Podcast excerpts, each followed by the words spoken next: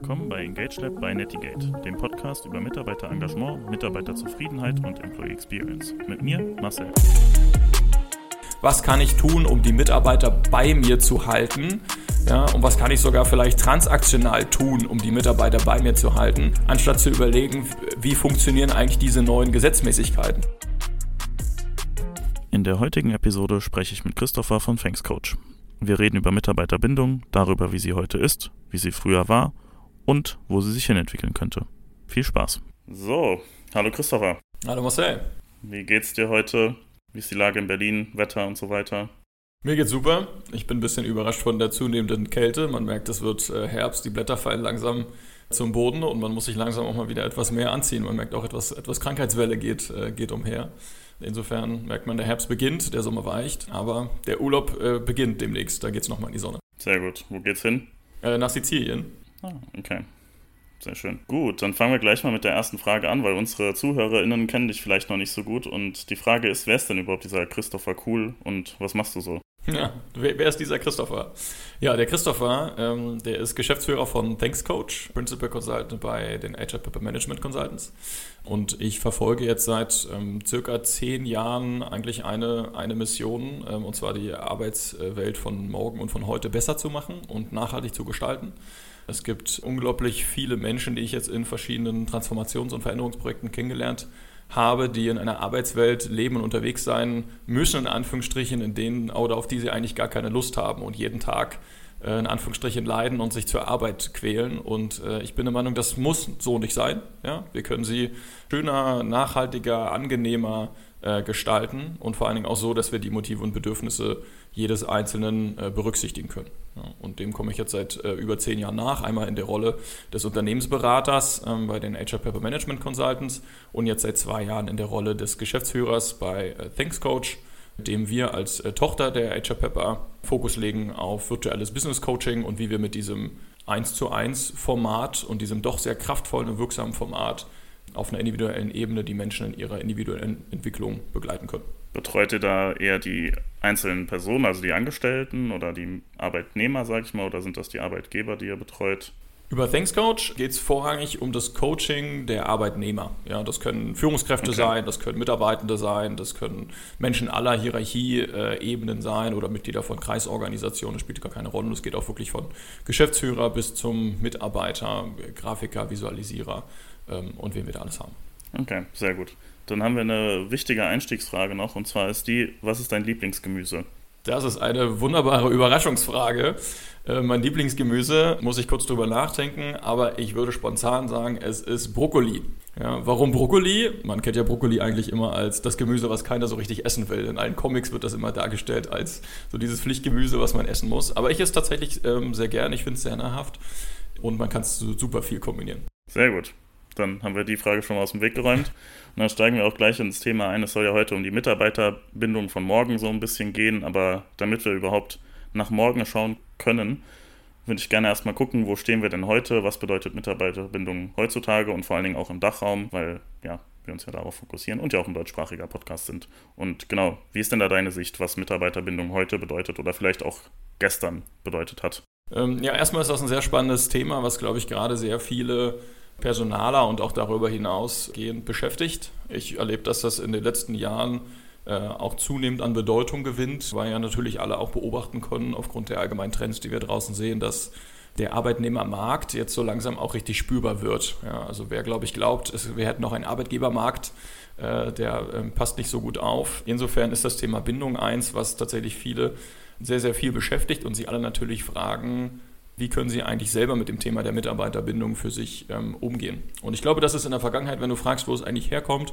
eher eine untergeordnete Rolle gespielt hat, weil wir hier noch eher sozusagen Werte und Verhältnisse gesehen haben, bei denen Menschen tatsächlich sehr lange bei ihrer Organisation geblieben sind, loyal waren, im Zweifelsfall ähm, ihre Ausbildung dort gemacht haben und dann jahrelang dort gearbeitet haben bis zur Rente. Ich glaube, das ist ein Bild, was wir gerade ähm, heute und vielleicht auch ein bisschen in unserer Bubble nicht mehr ganz so äh, eindeutig sehen äh, können, sondern heute mit dem Thema der Mitarbeiterbindung und in Verbindung mit dem Arbeitnehmermarkt ähm, auch ganz andere Werte eine entsprechende Rolle spielen. Ja. Und so wird das Thema immer wichtiger und das sehen wir ja auch, wie zuletzt auf der Zukunft Personal in Köln.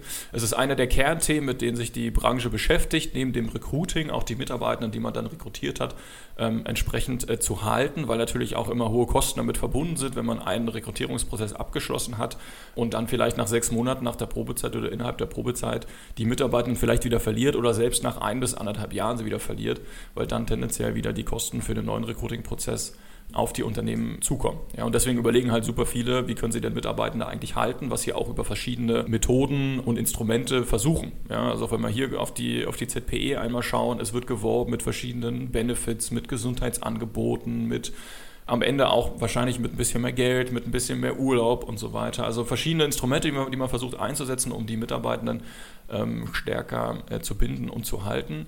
Ähm, und tatsächlich, äh, vielleicht ähm, gleich mal eine, eine, Anekdote zu Beginn, ähm, hatte ich auch jetzt am Wochenende einen Austausch mit einem Bekannten von mir, arbeitet bei einer Bank im, im Digitalproduktbereich und der möchte jetzt auch wechseln zu einer anderen, zu einer anderen Bank, ja, indem wir auch in das Gespräch gekommen sind und mal gefragt haben, ja, was stört dich denn eigentlich gerade? Warum möchtest du überhaupt wechseln? Und er aber vollen Ernstes auch sagte, also es stört mich absolut gar nichts. Es ist alles super, es ist alles tipptopp. Ja, das Gehalt stimmt, äh, die Tage stimmen, die Zusammenarbeit, die Kollegen stimmen, die Arbeit stimmt. Es stimmt wirklich, wirklich alles.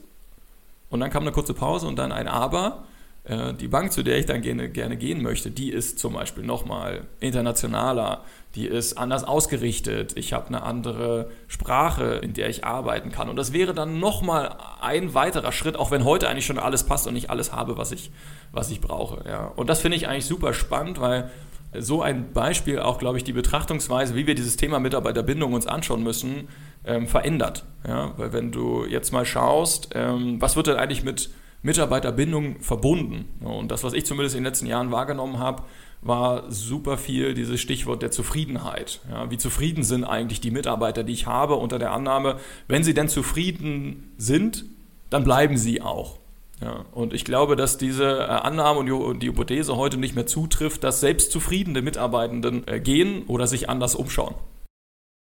Ja, ja, man sieht ja heute, dass die Wechselbereitschaft generell immer höher wird. Gerade bei den jüngeren Leuten, du hast es eben schon angesprochen, vielleicht gehen sie dann schon nach anderthalb, nach zwei Jahren wieder und dass eben Mitarbeiterzufriedenheit nicht das einzig wahre mehr ist, was dafür sorgt, dass die Mitarbeiter lange da bleiben, sondern dass es vielleicht auch ein bisschen um das Engagement geht, sage ich mal. Also wie engaged bin ich mit einem mit meinem Arbeitgeber beziehungsweise mit dem Unternehmen, wo ich arbeite. Was meine ich damit? Damit, dass ich nicht nur zufrieden mit meinem Gehalt und den Benefits bin, sondern dass ich mich eben auch mit dem Arbeitgeber identifizieren kann. Und ich glaube, das ist auch ein wichtiges Thema, was dann halt auch die Mitarbeiterbindung, sag ich mal, erhöht. Und du hast gerade bei deinem Beispiel auch schon angesprochen, dass der Kollege halt gerne wechseln möchte, nicht weil er unzufrieden ist, sondern weil es halt Sachen bei dem potenziell neuen Arbeitgeber gibt, die halt noch da oben drauf kommen, wie eben diese Internationalität und vielleicht auch die Sachen, die dann besser zu den eigenen Werten passen. Und da ist man dann halt engaged da, sag ich mal, und das ist, denke ich, auch ein wichtiger Faktor, der halt damit reinspielt in die Mitarbeiterbindung. Heute, aber vielleicht dann auch schon in der Zukunft, weil früher war es halt so auch, dass die Leute, keine Ahnung, 40 Jahre bei einem Unternehmen geblieben sind, Ausbildung, Meister und dann bis zur Rente so ungefähr. Aber das kommt heute, glaube ich, noch in den seltensten Fällen. Ja, und ich Fällen glaube, vor. das kommt heute in den seltensten Fällen vor, weil die Möglichkeiten einfach andere sind. Also wenn du jetzt in die Generation irgendwie guckst, wird gerne über die Babyboomer gesprochen, man musste sich richtig darum bemühen, einen guten Job zu haben. Also und ich würde nicht sagen, dass wir uns heute nicht mehr bemühen. Ich glaube sozusagen alle, wie wir hier unterwegs sind, wir sind sehr bemüht, uns gut auszubilden äh, und einen Wert auch am Arbeitsmarkt zu erbringen. Aber einfach die Rahmenbedingungen sind einfach andere. Ja, und ich glaube, das ist einfach eine neue Situation, als der muss man, mit der muss man als Arbeitgeber auch einfach umgehen und da gelten einfach andere Gesetzmäßigkeiten als früher, weil heute hat es, glaube ich, einen ähm, geringeren Wert, wenn ich sage, ich habe hier einen Job im Angebot. Ja, dann sagst du, okay, wer nicht? Ja, ja, und dann kannst du einfach da hingehen und dir eher eine aussuchen und gucken, wo die Bedingungen für dich selber auch stimmen. Und dadurch wird, werden ja auch äh, so Faktoren wie der Grad der Selbstverwirklichung aus einer individuellen Perspektive wesentlich relevanter. Ja, früher war das, ging es vielleicht eher um Sicherheit, ich habe einen Job, ich habe ein geregeltes Einkommen und da gab es vielleicht einen kleineren Anteil an Menschen, die sich dann wirklich selbst verwirklicht haben. Äh, gefühlt in unserer Szene, in der wir unterwegs sind, ähm, ist das, glaube ich, das Nonplusultra, nach dem man, nach dem man strebt. Zu sagen, welche Möglichkeiten habe ich hier überhaupt am Arbeitsmarkt, was ist mein Wert, was kann ich tun, um meinen Wert als Arbeitnehmer eigentlich auch zu erhöhen. Also es gibt ja Schlagworte wie Employability, was muss ich alles tun, um den Wert zu erhöhen. Und heute ist es vielleicht weniger wert, wenn ich jetzt zehn oder mehr Jahre bei einem Arbeitgeber bin und das im Lebenslauf vorweisen kann, als wenn ich zeigen kann, dass ich fähig war, alle zwei Jahre, alle drei Jahre den Arbeitgeber zu wechseln, mich immer wieder neu zu beweisen, immer wieder neu in äh, neuen Umfeldern war, immer wieder neu erfolgreich war, was glaube ich dann heute mit einem höheren Wert einfach verbunden ist. Und das lenkt eigentlich ja schon fast den Fokus auf die Frage, wie sieht denn dann so Mitarbeiterbindung und das Thema ähm, sozusagen heute oder eben sogar in der Zukunft dann aus, wenn wir eine Ausgangslage haben, wo wir das ganze Thema auch ganz anders betrachten, betrachten müssen. Weil ich glaube, das, was wir jetzt gerade sehen, sind tendenziell Geschäftsführende und Führungskräfte, die das, die, glaube ich, den Markt noch nach den alten Gesetzmäßigkeiten in Anführungsstrichen bewerten und einschätzen, sich Gedanken machen, was kann ich tun, um die Mitarbeiter bei mir zu halten ja, und was kann ich sogar vielleicht transaktional tun, um die Mitarbeiter bei mir zu halten, anstatt zu überlegen, wie funktionieren eigentlich diese neuen Gesetzmäßigkeiten. Weil das, was ich vorhin schon alles ja aufge, aufgezählt habe, alles das, was wir gerade oder vieles, was wir in Angeboten sehen, was auf das Thema Mitarbeiterbindung einzahlt, sind ja eher Dinge, die ich den Mitarbeitenden irgendwie noch on top geben kann. Ja, es wird zum Beispiel diskutiert, wie Kindertagesstätten, äh, Jobrat äh, sehe seh ich super viel, ja, verschiedene andere Benefits, betriebliche Altersvorsorge, also alles an Elementen, ähm, die ich noch mit dazugeben kann. Und wenn wir uns hier die Theorie zum Thema der Mitarbeiterbindung angucken, dann ist das ja tatsächlich nur eine Bindungsart, die ich versuchen kann, damit zu stärken. Und zwar wäre es die kalkulatorische Bindung dabei. Aber es gibt ja dann auch noch die normative und die affektive. Und vielleicht müsste man sich eher darüber Gedanken machen, was kann man tun, um in diesen Bereichen ähm, die Bindung zu erhöhen und was würde darauf einzahlen.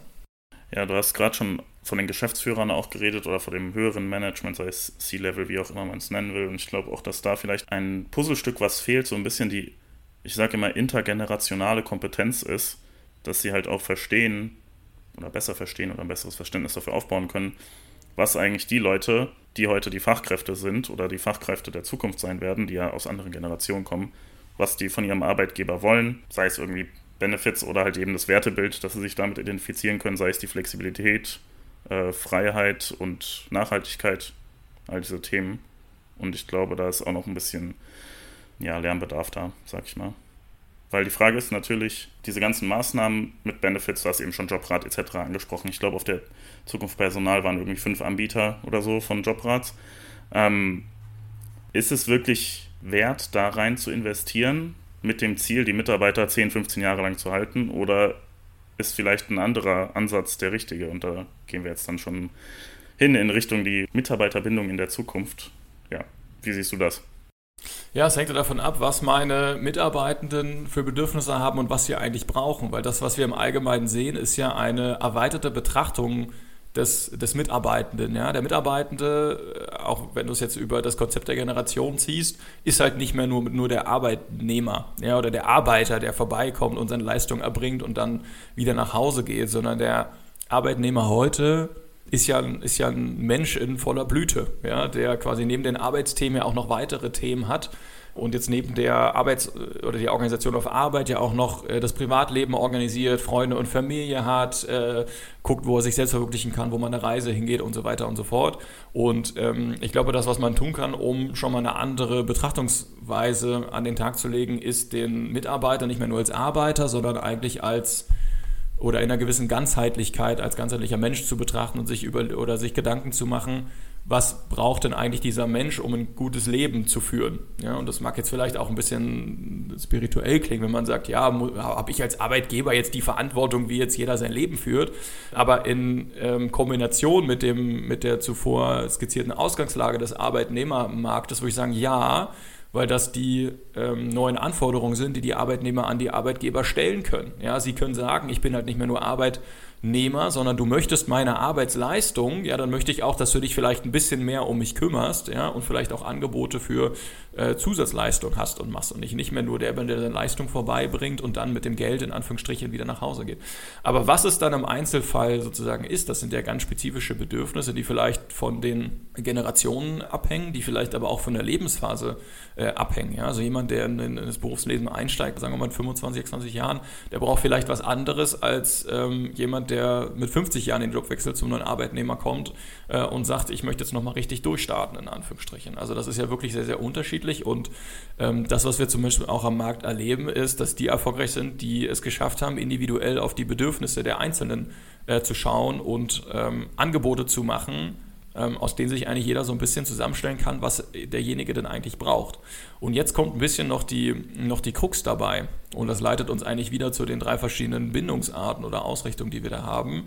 Man darf nicht Gefahr laufen, nur Elemente anzubieten, die auf die kalkulatorische Bindung einzahlen. Ja, zu sagen, hier habe ich einen Jobrat, hier habe ich eine Kindertagesbetreuung, hier habe ich vielleicht ein kostenloses Mittagessen oder was es sonst noch für Benefits gibt, die vielleicht den Wechsel zu einem anderen Arbeitgeber erhöhen oder für mich selber erschweren. Ja, ich würde jetzt in der Produktentwicklung würde ich sagen, das ist ein gewisser Login-Effekt, den ich dann irgendwie damit habe, ja, den man auch versucht zu erzielen. Aber das kann nicht das Einzige sein, was ich tatsächlich Mitarbeitende auch nach ähm, unterschiedlichen Dingen oder eben nach unterschiedlichen Faktoren auch gebunden fühlen. Weil neben der kalkulatorischen Bindung gibt es zum Beispiel auch noch die affektive Bindung. Wenn wir da quasi einmal drauf schauen, dann sind das eher Elemente wie emotional verbunden fühle ich mich eigentlich mit dem Unternehmen? Ja, was lässt mich morgens aufstehen? Welche gemeinsame Mission haben wir überhaupt? Also was motiviert mich da überhaupt das mit dieser Mannschaft in Anführungsstrichen gemeinschaftlich zu tun? Ja, wo natürlich auch das Thema Teamzugehörigkeit und so weiter mit rein mit reinzählt, ähm, woran man genauso arbeiten kann und wo vielleicht die ganzen Maßnahmen alles, wo es um das Thema Sinn, Sinn erleben, Purpose finden, gemeinsam ausrichten, Selbstverständnis, äh, Team, Zugehörigkeit, Teambuilding und so weiter dazugehört. Und genauso müsste ich als Arbeitgeber auch auf das Thema der äh, affektiven Bindung schauen. Ähm, nee, die hatten wir ja gerade. Genauso müsste ich dann als Arbeitgeber auch auf die äh, normative Bindung schauen und mir Gedanken äh, quasi darüber machen, welche Werte bringen meine Mitarbeiter eigentlich mit, wie stark sind die ausgeprägt und sozusagen, wie stark wirkt eigentlich dieser Faktor auf das gesamte auf das gesamte Bindungsgefüge, das der Mitarbeiter eigentlich hat. Ja. Und das wäre, glaube ich, erstmal so alles, wo ich sage, wenn wir uns Mitarbeiterbindung heute anschauen, äh, dann sollte man sich mindestens diese Faktoren äh, einmal anschauen und schauen, wie man als Gesamtunternehmen auf einer individuellen Basis darauf einzahlt. Und ich glaube aber, das, was wir heute machen, wird auch in der Zukunft noch nicht mehr, nicht mehr so gut, äh, nicht mehr so gut funktionieren, weil wir da vielleicht in Faktoren kommen, wie sich die Arbeitswelt im Generellen einmal verändert. Ja, die Frage, die sich da mir stellt, was das halt für auch Herausforderungen, sag ich dann mal, an die HR-Abteilung bringt, eben ja, menschenzentriert, sage ich, zu sein und die Mitarbeiter halt als ganze Menschen zu sehen und nicht nur als den Arbeitnehmer, sondern auch die Bedürfnisse, die außerhalb der Arbeitswelt bestehen, weil heutzutage ist es ja oft noch so, dass halt gut alle Mitarbeiter sind irgendwie eine, ist jetzt hart gesagt, aber sind halt eine Zahl so im Unternehmen und die kriegen alle das gleiche angeboten und das würde ja dann auch sehr viel mehr Arbeit für die Personalabteilung bedeuten, was sagt ihr denn da euren Kunden vielleicht, also jetzt aus einer Sicht des Consultant-mäßigen, wenn die Unternehmen sagen, ja, wir wollen mehr menschenzentriert arbeiten, was können wir tun? Was sind da eure Ratschläge? Ja, ich glaube, eine Zahl kann es in der Zukunft halt nicht mehr nur sein. Ja. Ja, ich habe, äh, da fällt mir auch ein, ich hatte mal bei jemandem von der Deutschen Bahn gesprochen, der sagte, die Passagiere hießen früher Transportfälle. ja, okay. Da ging es halt um die, um die Anzahl, ja, wie viele Transportfälle habe ich denn pro Zug ähm, dabei? Und äh, was wir da eben erleben, einer sozusagen wesentlich höheren Kundenorientierung, brauche ich natürlich aus einer HR-Perspektive für meine Mitarbeitenden ähm, und auch am Ende Arbeit, äh, Arbeitnehmer. Ähm, und wenn man sozusagen schon mal so eine Haltung in den Organisationen sieht, dann müssen wir schon mal daran arbeiten, wie betrachte ich denn überhaupt die, die Menschen, die ich in meinem Unternehmen habe.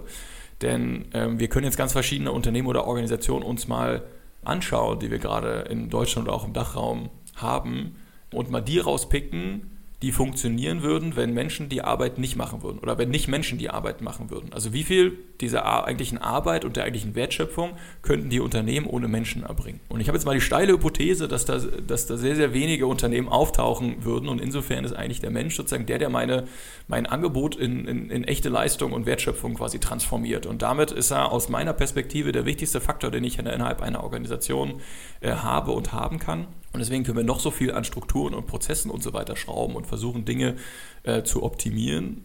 am Ende geht es um den Menschen innerhalb von Organisationen. Und das muss ich im Schritt 1 erstmal verstanden haben und nicht nur als HR, sondern auch als Geschäftsführung oder als C-Level, als Vorstand. Ja, am Ende gucke ich natürlich auf Zahlen und auf, auf Ergebnis und ähnliches, aber die sind das Ergebnis von menschlichem Handeln. Ja, ich sage immer gern, wir machen etwas als Menschen für Menschen. Ja, wir machen ja immer etwas sozusagen füreinander, egal in was für einer Beziehung wir miteinander stehen oder welche Funktion wir in einer Organisation oder sagen wir auch mal in einem sozialen System, in einer Gemeinschaft übernehmen. Ja, und deswegen ist das eigentlich der erste Schritt mit dem das startet, also Thema Haltung, Mindset, Mitarbeitende in ihrer äh, Ganzheitlichkeit begreifen und verstehen und sich dann in Anführungsstrichen überlegen, wie kann ich die individuellen Bedürfnisse er, ähm, ergründen. Und auch ähnlich da wie in der Produktentwicklung gibt es natürlich auch verschiedene Personas. Ja? Ich muss jetzt nicht auf jeden Menschen einzeln äh, zugehen, natürlich vielleicht in der Explorationsphase, aber ich muss jetzt nicht komplett jeden Einzelnen verstehen und wissen, ah, der Marcel, der braucht Folgendes und ihre Rebecca braucht Folgendes,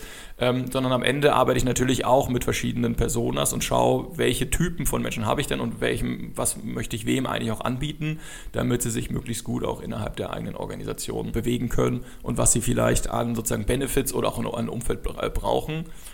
Allerdings immer alles unter dem Einflussrahmen, den ich eigentlich habe. Weil wenn wir jetzt sozusagen aus einer HR-Perspektive sprechen, dann kommen wir natürlich auch wieder leicht in die Diskussion, welche Stellung hat eigentlich HR innerhalb der Organisation, was können sie beeinflussen, was können sie nicht beeinflussen und sind da gewissermaßen natürlich auch eingeschränkt und müssen immer wieder für Befürworter äh, kämpfen, sich Budgets äh, irgendwo ermöglichen, die dann auch für solche Themen am Ende eingesetzt werden können.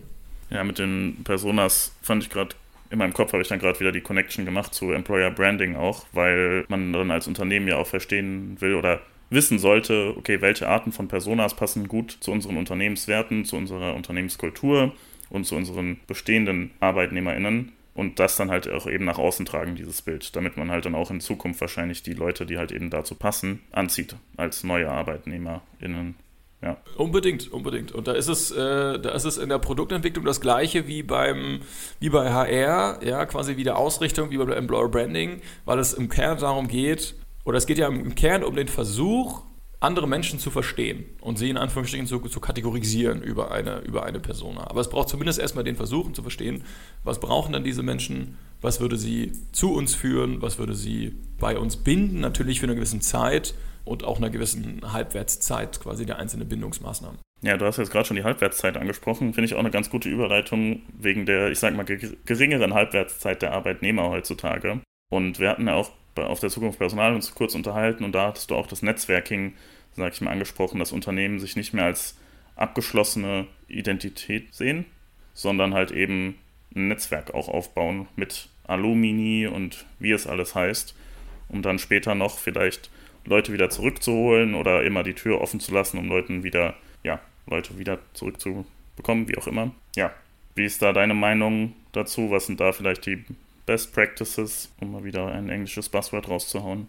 Ja, genau, da sind wir in der Frage, wie wird es in Zukunft eigentlich aussehen und was glaube ich, wie gut funktionieren verschiedene Maßnahmen, die wir sozusagen so am Markt einmal sehen. Und ich glaube, dass wir uns vor einem weiteren fundamentalen Wandel von diesem Markt und der Funktionsweise der Arbeitswelt befinden und quasi auch diese klassischen eher transaktionellen Maßnahmen nicht mehr so gut funktionieren, wie sie vielleicht für eine gewisse Zeit funktionieren. Vielleicht haben sie auch nie funktioniert. Äh, das kann ich, das kann ich gar nicht sagen, aber ich kann ein Bild aufzeichnen, was ich glaube, wie sich die Arbeitswelt weiter verändern ähm, verändern wird. Ähm, und was wir gerade auch in, unserem, in unserer Szene sozusagen sehen, ist ja eine gewisse Wertigkeit von einem Arbeitgeberwechsel. Ja? Wir sehen aber auch, dass Menschen in ihrer Szene oder ihrer Branche bleiben und weiterarbeiten. Allerdings vielleicht mal die Seiten wechseln, ähm, zu einer anderen Organisation gehen, aber so sich ja auch ihr Arbeitsleben lang mit einem ähnlichen Thema beschäftigen. Ja? Und die Frage ist, wie kann ich als Arbeitgeber jetzt eigentlich damit umgehen? Und auf der einen Seite äh, haben wir uns ja gerade unterhalten über verschiedene Bindungsmaßnahmen, mit welchen kann ich da eigentlich rausgehen, ähm, die ja alle auf dem Wunsch basieren, den Mitarbeitenden so lange wie möglich äh, zu halten ja, und sozusagen bei mir zu halten, um vielleicht die zukünftigen Recruiting-Kosten zu haben oder zu, oder zu reduzieren. Und ich habe jetzt einfach mal die steile Hypothese unter dem, was wir an in der Veränderung des Arbeitsmarktes ähm, als auch der Arbeitswelt einfach sehen, ist, dass der Wunsch in Zukunft gar nicht mehr so stark darin bestehen sollte, die Menschen so lang wie möglich zu halten, sondern eher zu schauen, wie kann ich die Menschen unter geringen Kosten oder Aufwänden vielleicht später wieder zurückholen oder sie einfach auch schneller in die Organisation integrieren. Weil ich glaube persönlich, dass sich einfach dieser Wechsel in der Zukunft noch wesentlich äh, sozusagen schneller vollziehen wird und das Rad sich noch ein bisschen schneller drehen wird und man anfangen muss, ähm, sich darüber Gedanken zu machen, wie sich vielleicht auch Arbeitsmodelle oder Zusammenarbeitsmodelle einfach ändert. Ja, wenn wir uns mal überlegen, dieses Thema des Arbeitsvertrags ist ja nur, oder ist fest, der Festanstellung ist ja nur eigentlich auch schon recht, ein recht ähm, äh, altes und auch sehr lange in Anführungsstrichen am Markt. Klar, hat sich bewährt, aber wenn wir in die Zukunft äh, schauen, glaube ich, wird sich das äh, verändern und es werden mehr Elemente von projektbasierter Zusammenarbeit oder temporärer Zusammenarbeit auftreten, sodass eigentlich die Wertigkeit von, einem, von einer Festanstellung ähm, abnehmen äh, können oder werden. Und ich deshalb als ähm, Arbeitgeber oder Unternehmen eher darauf schaue, wie kann ich denn über die Ressource, die ich jetzt gerade sozusagen verstehe unter, meiner, unter meinen Arbeitnehmern mit einem festen Arbeitsvertrag noch wesentlich fester und stabiler erweitern, um ein äh, Netzwerk, um ein Alumni-Management, um ein äh, Rückfahrticket zum Beispiel, war letztens auch eine schöne Idee,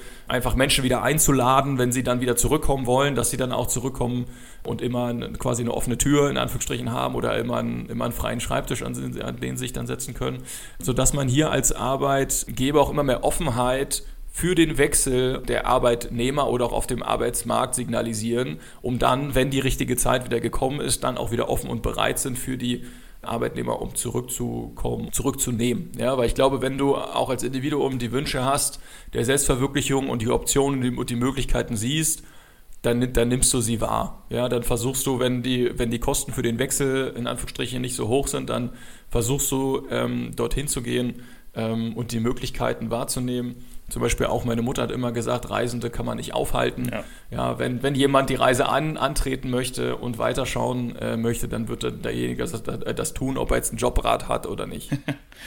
ja, aber das ähm, setzt natürlich auch voraus, sag ich mal, dass die Arbeitgeber auch lernen, ja, wie du gesagt hast, schon für Wechsel offen zu sein und dann auch eben, wenn jemand gehen will, die auch gehen zu lassen. Und vielleicht auch aus einer Sicht vom Talentmanagement, wenn man als, oder vom Talentmanagement aus gesehen, wenn man als ähm, Führungskraft oder Teamlead merkt, okay, derjenige kommt jetzt hier nicht weiter, vielleicht mit denen dann auch das Gespräch zu suchen und zu sagen, hey, denkst du nicht vielleicht, dass du hier jetzt schon dein Zenit erreicht hast, wie auch immer, und vielleicht bei einem anderen Unternehmen ähm, noch mehr lernen könntest als hier, weil es vielleicht zum Beispiel ein kleines Unternehmen ist und man merkt, okay, der könnte in einem großen Unternehmen mehr leisten als hier und auch noch mehr lernen. Und dann kann man ja später, wenn er das geleistet hat, wieder zurückholen, wenn man selbst vielleicht die Ressourcen nicht hat. Ja, unbedingt. Also warum nicht? Ja, wenn wir dieses Bild mal zeichnen und sagen, man hat halt den, man hat halt einen Arbeitnehmer und man hat einen Arbeitgeber. Ja, der Arbeitnehmer ist bei dem Arbeitgeber vielleicht nicht unzufrieden, sieht aber irgendwo anders ein grüneres Ufer. Ja, warum soll man das nicht äh, unterstützen und schauen, dass man selbst für diesen Wechsel oder den nächsten Schritt in der Phase des Arbeitlebens auch gewissermaßen die Hand, äh, die Hand noch drüber hält und versucht, das zu unterstützen, weil es kann ja für eine spätere Rückkehr eigentlich nur äh, gut oder besser sein, wenn auch in einem anderen Unternehmen dieser Arbeitnehmer entsprechend ausgebildet wird, mit neuen Herausforderungen konfrontiert ist. Also darüber kann man ja eigentlich nur gewinnen. Und warum soll ich als Arbeitgeber mir diese, die, äh, dieser Möglichkeit versagen und sagen, naja gut, wenn du halt mein Unternehmen verlässt, dann bist du dann irgendwie auch weg. Ja, das fände ich persönlich äh, zu schade und auch zu kurz gedacht, als wenn man vielleicht sogar noch den interorganisationalen Austausch sogar fördert ja, und sagt, ich habe mal Mitarbeiter A, der geht mal für sechs Monate zu Unternehmen B und Mitarbeiter B aus Unternehmen B kommt mal für sechs Monate zu mir und dann tauschen wir wieder zurück. Ja. Ja. Warum kannst du nicht solche flexiblen Modelle geben des Austausches? Ähm, um auch zusätzliche Selbstverwirklichungen sozusagen zu ermöglichen, aber gewissermaßen trotzdem den Mitarbeitenden noch leicht äh, zu binden und zu halten, weil am Ende war man ja auch der als sozusagen als Arbeitgeber, der diesem, der, der das Ganze ermöglicht hat und den Rahmen dafür geschaffen hat. Ja, auf jeden Fall. Die Frage, die, die sich jetzt mir noch stellt, wenn wir haben, okay, es ist ein, ähm, ein fließenderes Umfeld, die Leute wechseln vielleicht schneller, arbeiten vielleicht auch mehr mit Freelancern, um halt einfach ja, da flexibler zu sein als Unternehmen. Was ist mit dem Thema Wissensbindung im Unternehmen? Weil jeder, der kommt, baut vielleicht neue Prozesse aus, bringt neues Wissen ein ins Unternehmen und natürlich will man auch Mitarbeiter halten, um eben dieses Wissen zu halten, was die Mitarbeiter geschaffen haben für das Unternehmen. Was können aber Unternehmen tun, um dann halt sicherzustellen, dass da, ich sag mal, die Verlustrate möglichst gering ist, wenn dann ein Mitarbeiter vielleicht geht oder der Freelancer aufhört und zu einem anderen Projekt geht, wie auch immer? Ja, da bin ich ganz klar für extrahieren und das Ganze unabhängig vom Mitarbeiter machen. Ja, weil das würde ich als Unternehmen immer tun. Ich kann sozusagen, also ich kann ja nicht auf der einen Seite den Austausch ermöglichen und alle wieder gehen lassen, in Anführungsstrichen, wenn ich darüber immer einen hohen irgendwie Braindrain habe oder sonstige Effekte. Ja, und da würde ich, ähm, deswegen total gut, dass du es ansprichst, ähm, kann natürlich auch eine kombinierte Maßnahme sein, sich auf der einen Seite zu öffnen für mehr Wechsel, für auch einfach eine höhere Fluktuation, ja, quasi für einen höheren Anteil an temporären Arbeitsverhältnissen, allerdings in Kombination mit einer stärkeren Extraktion von Wissen, einer viel stärkeren Dokumentation, einer Verfügbarkeitmachung von Wissen über digitale Systeme, was ich gar nicht mehr an den Menschen als solches koppeln würde, weil dadurch machst du dich ja als Unternehmen wesentlich verwundbarer wenn dann die Mitarbeitenden quasi einmal gehen. Ja, also das wäre das wär die ganz klare Kombination und der ganz klare Aufruf, wenn ich mich äh, öffne, dann muss ich ja trotzdem quasi das Wissen und die Erfahrung innerhalb meiner Organisation behalten. Und auf der anderen Seite könnte man natürlich auch über die Halbwertszeit von, von Wissen noch diskutieren, aber das geht vielleicht so in das nächste Thema irgendwie rein. Was ist, wenn ich jetzt, was ist das, was macht das Wissen von vor einem halben Jahr irgendwie aus, wenn ich ähm, wenn sich eh die ähm, Rahmenbedingungen wieder geändert haben oder ich mich als Unternehmen auch weiterentwickelt habe. Aber ich glaube, da kommen wir leicht auch quasi so in die Diskussion rein, wie sind überhaupt Jobs strukturiert, ähm, was macht die eigentlich erfolgreich und äh, das wird sich ja auch nochmal sehr stark voneinander unterscheiden zwischen eher routineorientierten äh, Tätigkeiten zu Kreativarbeit. Ja, das ist auch so ein Ding, glaube ich, einfach was, also es ist ja bekannt so aus der Softwareentwicklung und so weiter, dass halt da Sachen dokumentiert werden und aufgeschrieben werden, wie funktioniert das, damit halt auch andere Leute, die dann reinkommen oder die halt vielleicht nicht so viel mit dem Projekt zu tun haben, verstehen können, was, um was geht es eigentlich in dem Code, den sie sich da angucken, so ungefähr.